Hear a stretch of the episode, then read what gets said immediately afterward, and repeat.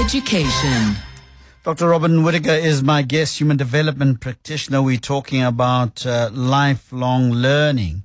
What are you doing to, uh, yeah, to continue to sharpen your curiosity uh, so that you remain relevant in your area of of influence and perhaps work? And um, Robyn joins me now. Robyn, thank you so much for joining us. Really, really appreciate your time.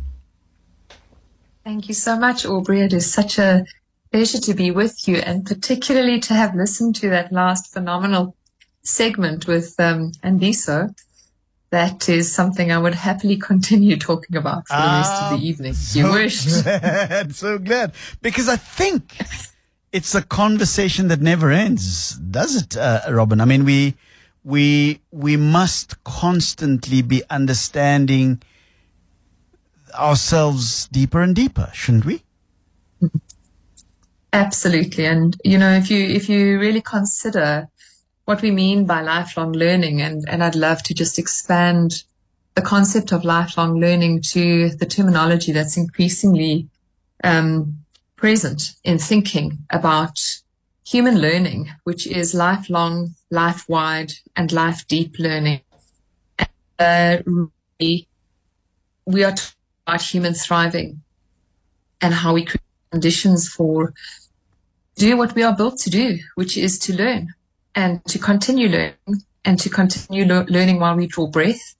And many of us have, have forgotten. So we think of learning as something that we do for only a specific outcome or a, a specific goal. But r- it really is something that defines our humanity, our capacity to learn, relearn, reshape ourselves. And a great part of that is um, is what we were, what you were talking about in the last segment, knowing yourself, knowing what matters to you, and um, being excited about developing yourself further. Why is this an important, important question now? Why is it important? I, I've got a few theories that I'm going to throw at you as we have our conversation, but why is it important for us to be a little more urgent, a little more cognizant, less casual about the need for us now to be more curious about who we are and how we can develop ourselves a little bit more now? Well, so clearly, you know, we we are in an era where where things are changing quite rapidly, and they they have been changing rapidly for a very long time. Um. And we're in a we're in a period of time when the rules that have served us pretty well for maybe two, three hundred years around what it takes to survive and, um, you know, to to make a livelihood, uh, seem to be changing quite rapidly. But in itself, our future our future space is changing. How we engage with our Our future space is changing. The world around us is changing. There's enormous complexity. Um, we really exist in a time of very rapid transitioning and change. And the, the ways of learning that we have that have brought us up until this point have kind of become obsolete. So while we need much of the foundational learning that allows us to learn, so all of the learning that, you know, as they say, until grade grade three or four, you, you're learning to read. And then after that, you're reading to learn. So that foundational capacity to learn for the sake of learning is still really relevant. But once we have that capacity to learn, we need to be able to consume learning and to consume um, materials and to upskill ourselves constantly to accommodate the constant shift and change that's happening in the world around us. And um, I think it's it's it's really increasingly becoming critically apparent that the way we've been learning to date and the fact that we are habituated or have have for a long time thought that learning starts when your formal learning stops is not going to serve us the future that's that's staring us down. We're talking upskilling. We're talking about the the phenomenon of continuous uh, learning. Um, and I'm interested to hear from you on zero double one, eight eight three, zero seven zero two. What are you doing about it? What areas of your life have you focused on uh, upskilling, on constantly getting yourself better equipped to react to the uh, realities of life? But more importantly, what are you doing so that you also happen to life? You know, mm-hmm. Robyn, w- one of the things that I, I, I, I am deeply interested in is the fact that I, I am not no longer interested in things happening to me alone. Mm. I, mm. I want to happen to life. I, I want to mm. be an impactor. I want to be a, a person who is uh, a reason why something positive has happened. Uh, mm. I always argue that that's probably my claim to more immortality. I uh, might not live forever, but maybe uh, through a good deed, through a well-spoken word, Uh, somebody might change the way that they they they show up in the world, and that might be a legacy that I leave for myself and uh, and and and other generations to come. Have we, as humanity, seen this kind of turbulence before?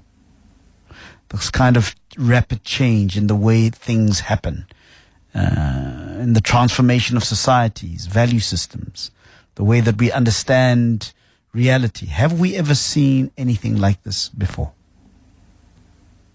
Well, it's very difficult to, to assess from the vantage point of where we stand in time when we don't have, um, you know, the access to the experiences that people experienced in history. So um, I think we haven't experienced this level of turbulence and change at this scale and this rate Um in centuries, but I, I would, I would hesitate to say that we have never, as humanity, experienced really momentous change.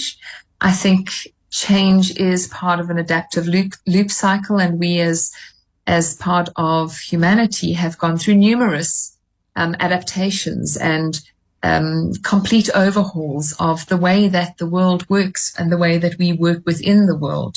And we've had to adjust, um, and and a lot of that adjustment has entailed rapid changes to the way that we engage with the world, the way that we understand the world, that we, the way that we understand ourselves within the world, and what we need to learn in order to navigate the changes that we are being confronted by.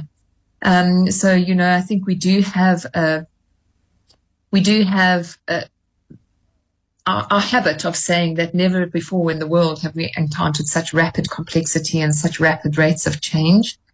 And in many regards, yes, that is true, because the accelerated rate of change and the exponential growth that is brought about by technology and the rate of of rapid transition um, certainly is seems to be the highest that it has ever been in the history of humanity.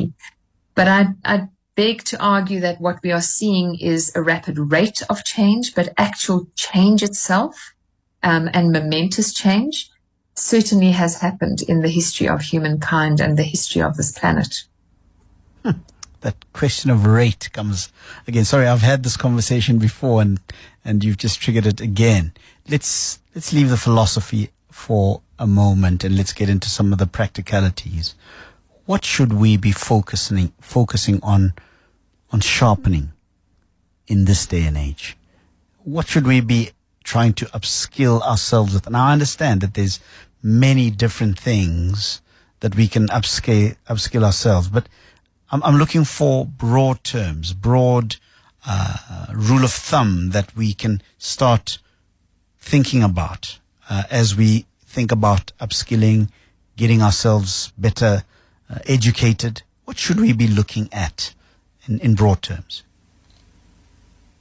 So I'm going to answer you from a, a really personal, again, philosophical standpoint, but I'm going to answer you from what I truly believe, which is that in this day and age, what we need to be thinking about is where we add value.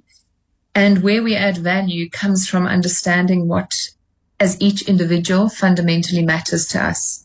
And so I believe that you know, this this question of know thyself and do the inner work and understand what it is that you are passionate about, what it is that you are skilled at, where is the value that you want to add to the world, and then upskill yourself around that. Because what we need from a planetary perspective and from a societal perspective is we need people who are committed to adding value and who are committed to making value happen, both for themselves, but particularly for others and for the planet.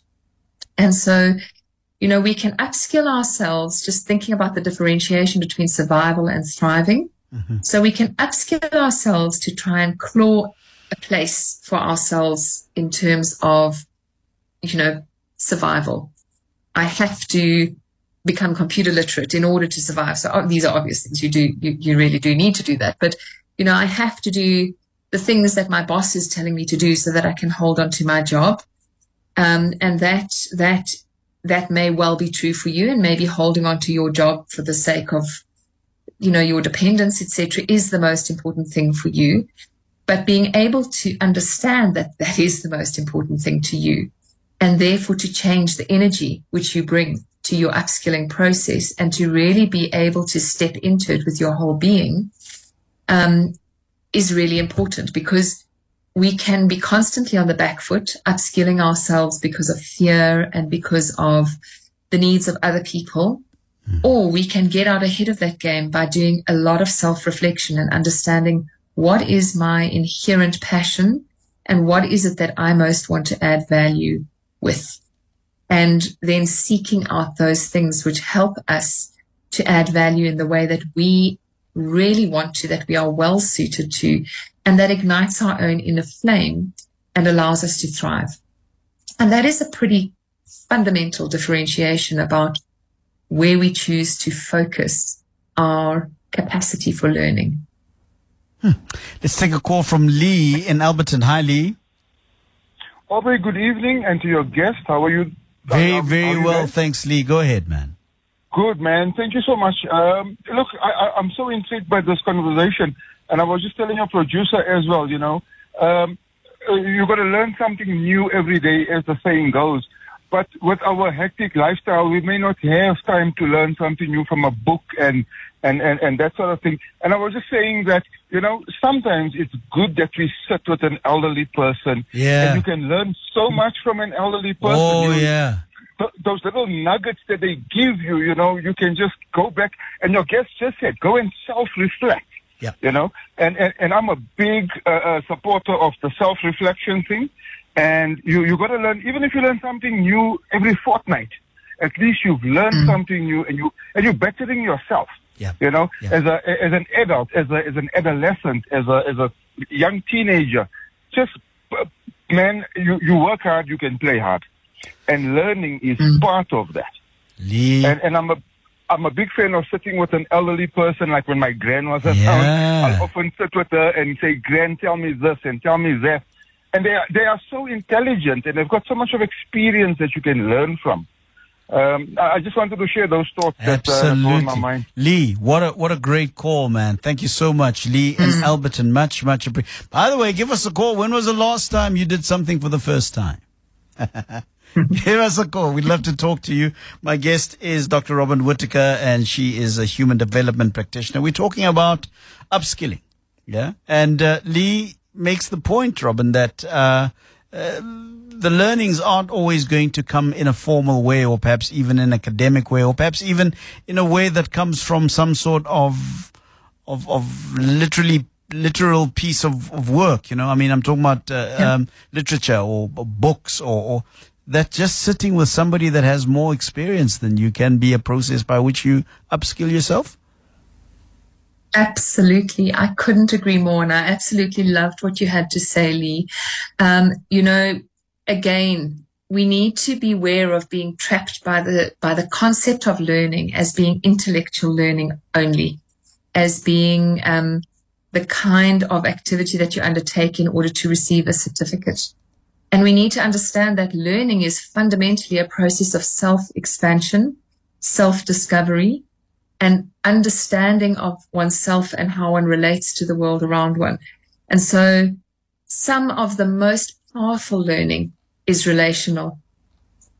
Uh, there is tremendous value in embodied learning. So not learning only through the intellect, and sometimes not even learning primarily through your intellect, but learning through experience, learning within the context of a relationship that challenges your thinking. Some of the powerful learning that we've witnessed in the South African context is the learning that comes when we voluntarily step outside of our comfort zones and our foundational beliefs are challenged by encountering a world and a worldview and a reality that is profoundly different from our own. And so these kinds of learnings um, are as relevant and, and in some cases, in fact, in many cases, I would say they may be more relevant than purely academic learning. Um, these are what we would, would talk about as life deep learning. So learning about self, learning about context, learning about culture, learning about attitude and mindset, and being brave enough to challenge oneself on these things. Um, and then, you know, at the beginning of the the the, the, the slot, I, I mentioned that the lifelong learning is something that we kind of have a grip on, we understand. But this concept of life-wide learning, we learn for our whole lives, not only while we are in the basic education or tertiary education sector or doing a course. Every opportunity that we encounter is an opportunity to learn. Um, whether we learn or not is dependent on our interior orientation to look for the learning and to expose our minds and open ourselves towards it. Um, and particularly in the case of, of um, really thinking about people who societally may have been disrespected in some way. And this is frequently the case with people who are older um, and who who are seen in transection. If you take a moment to sit with somebody who you have only viewed superficially and to ask just a few pertinent questions, there is a longitudinal view of that person that will unfold before you, that will astound you and lead you to really reevaluate all your perceptions and, and bring you to great learning. You spoke earlier of the energy that you enter this consciousness with, right? Um, and one of the things that has happened to learning is that we've institutionalized it. Through mm. school, through university, you know, the formal institutions of learning. And so sometimes people feel that unless I've gone to an institution of learning, I am not learning. Like, if it's not on Twitter, yeah. then it hasn't happened. Yeah. But, but, but there is an unfortunate reality or perception out there that if I have not gone through an institutional formal piece of learning, then I haven't learned, because I don't have a piece of paper to prove that I have learned. Mm. Uh, and and you bring in a very interesting dimension into the conversation to say that the energy with which you bring yourself with into the understanding of the importance of upskilling, self-improvement, all of those kinds of ideas has to be beyond the need to satisfy a particular standard that is of the system, as it were. I, I want you to talk a little bit more about that, because one of the th- one of my observations is that the approach and the curiosity and the fervor with which we approach learning institutionally and formally is rather, what's the right word? It's rather blunt. It's rather, eh. You know? There's a, there's a, there's a lack of, of enthusiasm. There's a lack of, of urgency. There's a lack of passion in that kind of learning that comes from, I don't know, a different motivation point. Robyn? Yeah. Absolutely. And I think there is where you have it.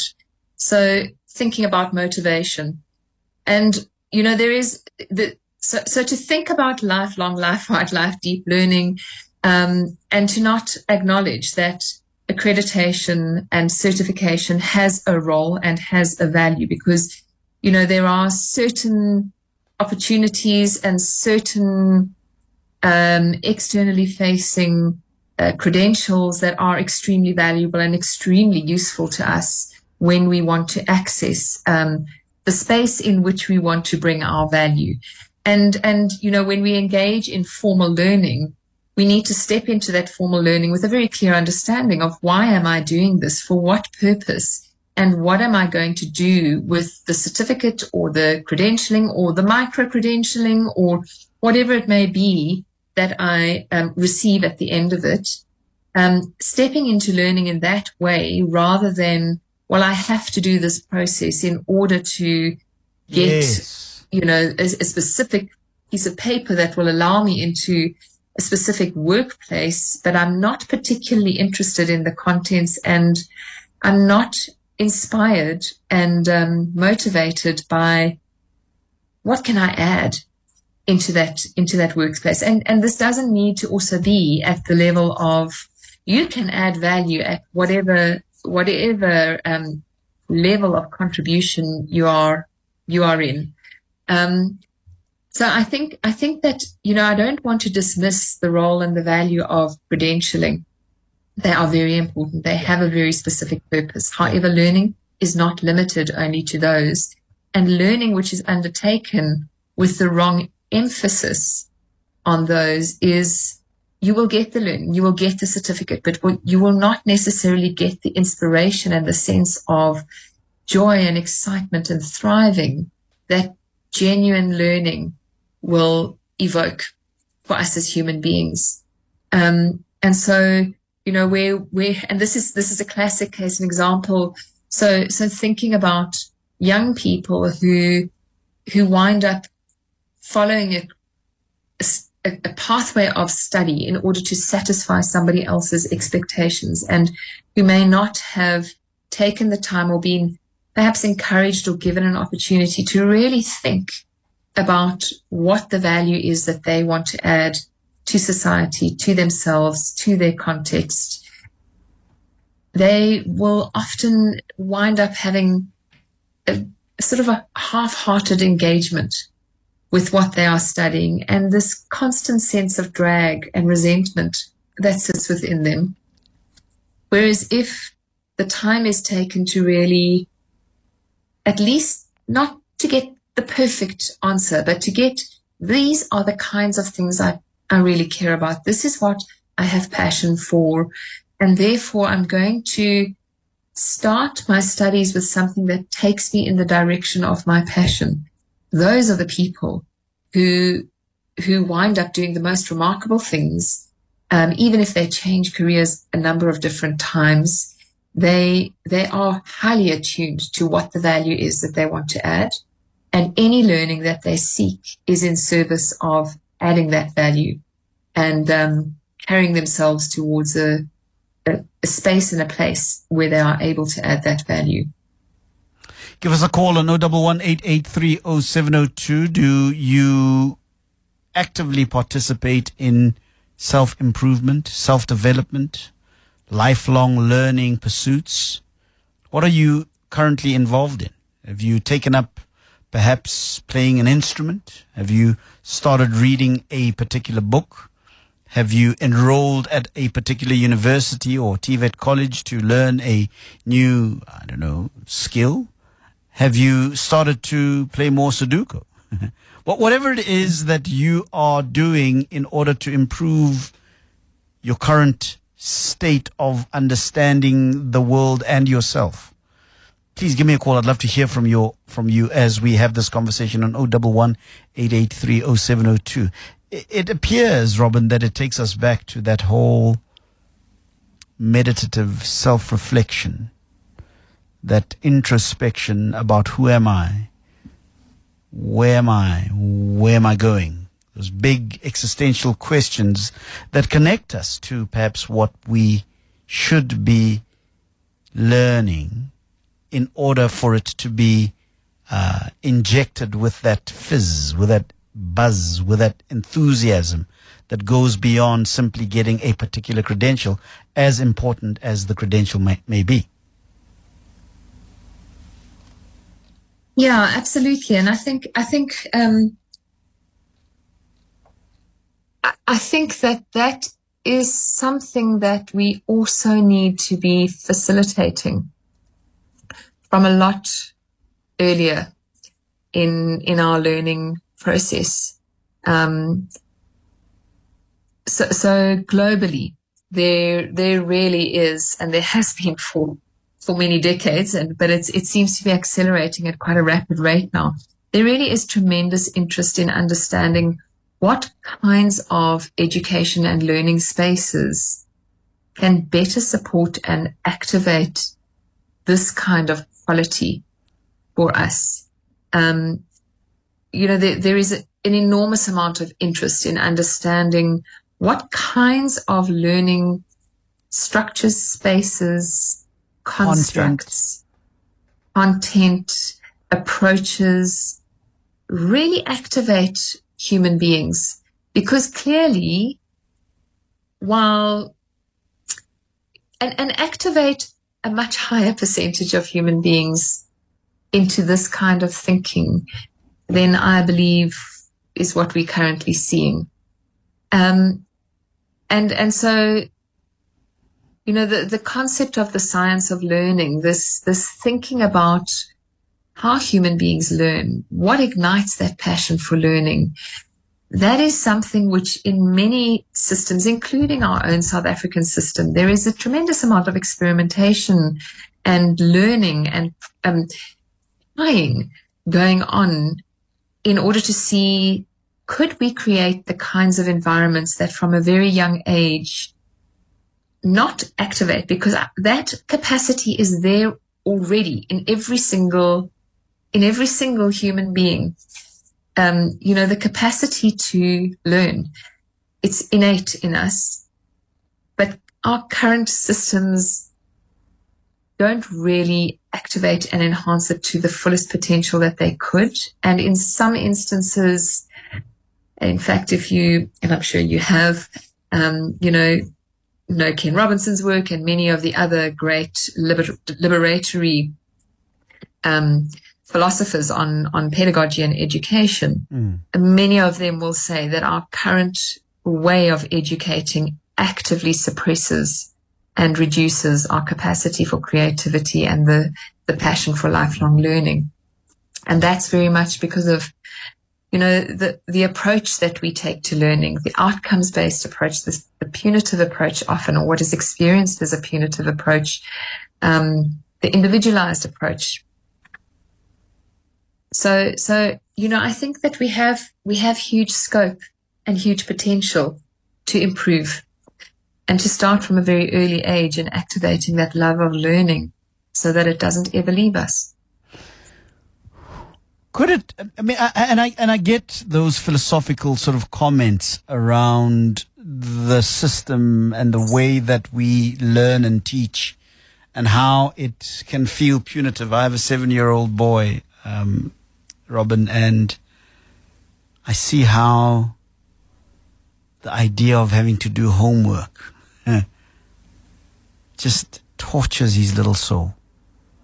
Because he's a, he's a, he's a, he's a, he's a vibrant, curious guy. And the idea of, of, of class and then sitting in there and then, and then having to ask questions in a particular way and, and then coming back and regurgitating that stuff or learning another thing and doing home. I, I watch him and I, I'm, I'm, I'm, I don't know enough about the process of learning and teaching. But I, I see how it is snatching his yeah. his creativity. Right. Yeah. Yeah. And I wonder yeah. sometimes I wonder sometimes if maybe part of the issue here is is is what we are learning. Yeah. What we are learning for what purpose?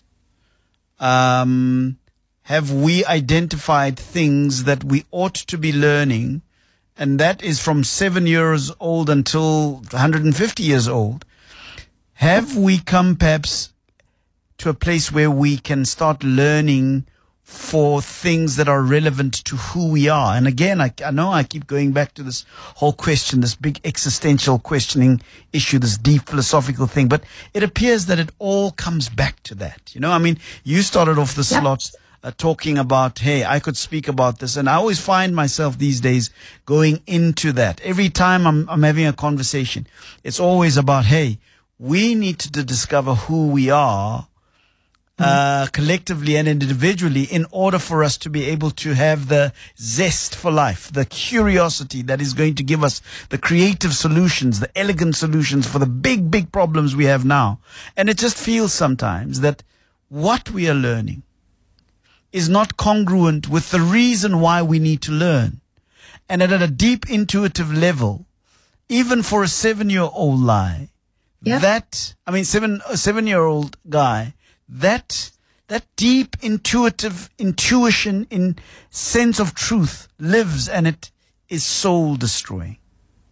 Yep, you've said it. So you know we'll chat offline if you want about your seven year old. But I I, but I do I, I absolutely do. Yeah.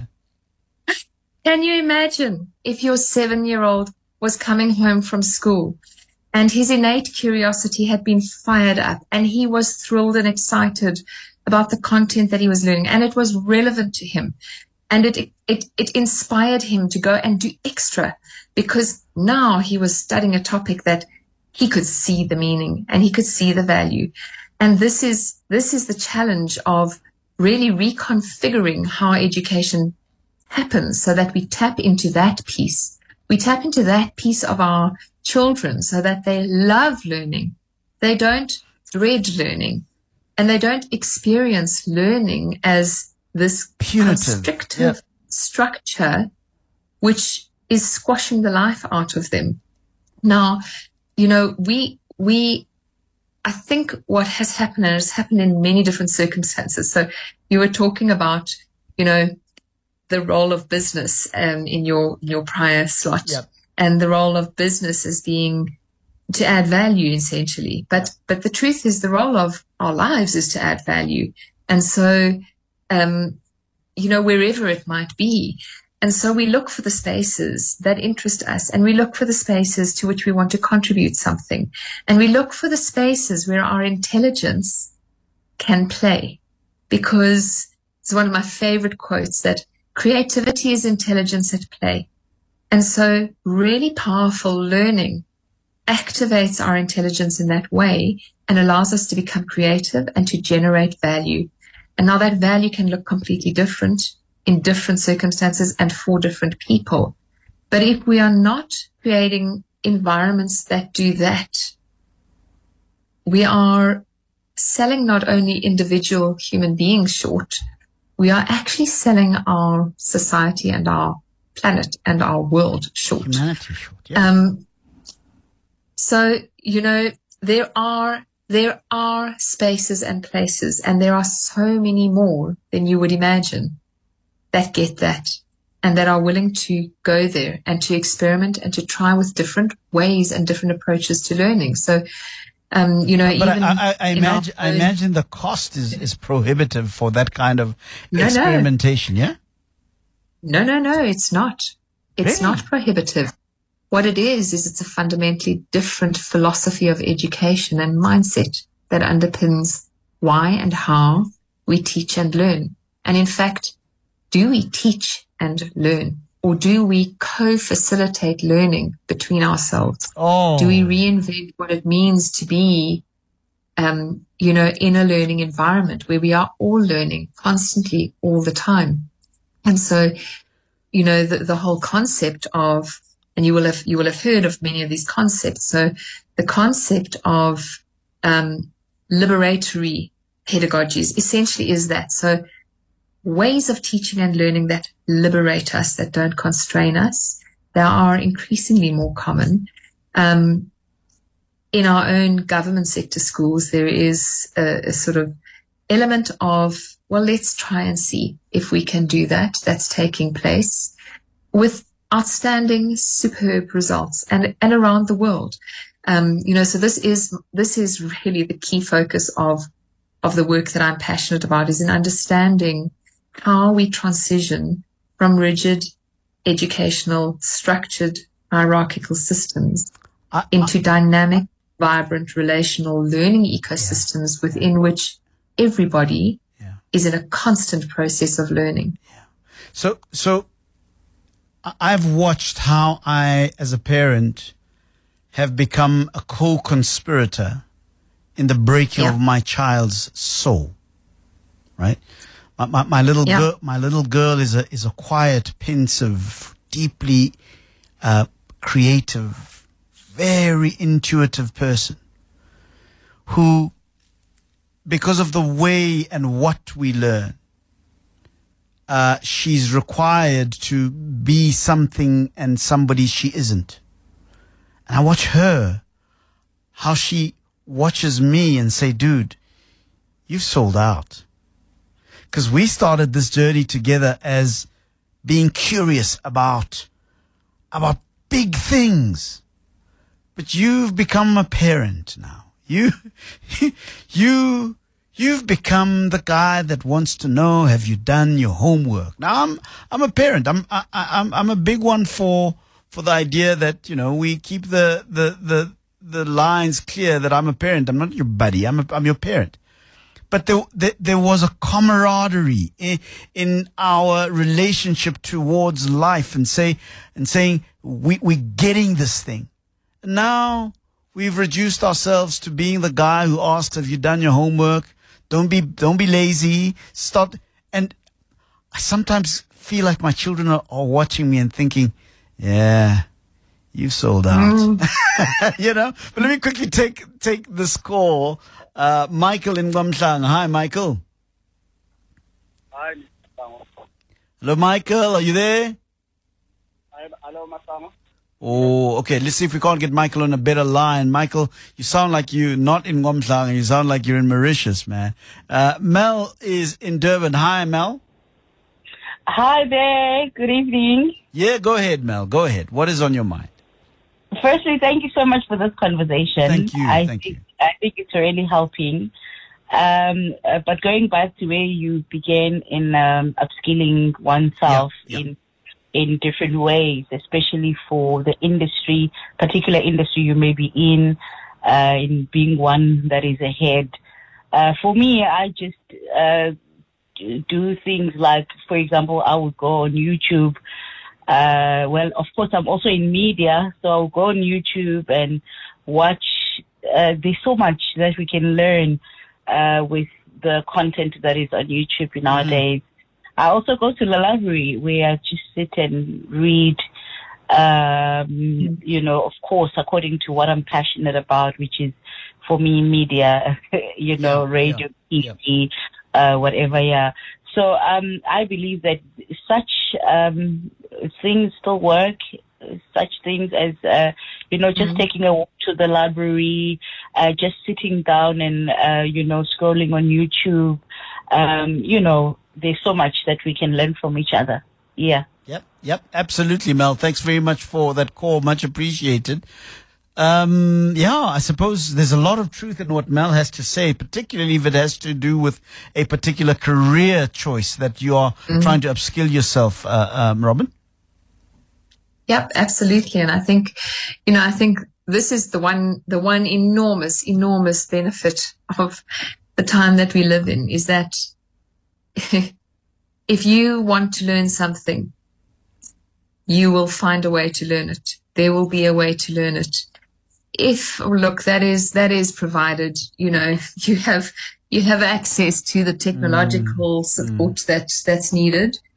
But the best way to learn is is to be challenged by the things that you're confronted by. So, you know, when you are in when you are in a space and you're in a space you're happy in, and you're in a career that you're happy in, and you you are wanting to move and grow, and um, you encounter something that you don't yet know, that's an amazing opportunity mm. for learning and for going out to discover from whatever means it is, whether it is a library book, an online course, an online article, a YouTube clip, somebody that's older than you in the business that's been there and done that and can be a mentor to you, somebody who, you know, is in your network and can advise you and help you think well.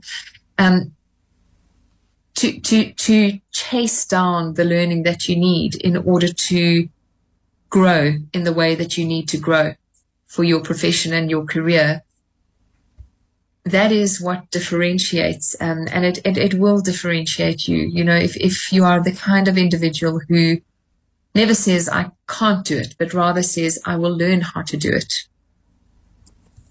that will be what, what takes you to great heights ultimately. Are we being taught how to have that virtue? Do you think that...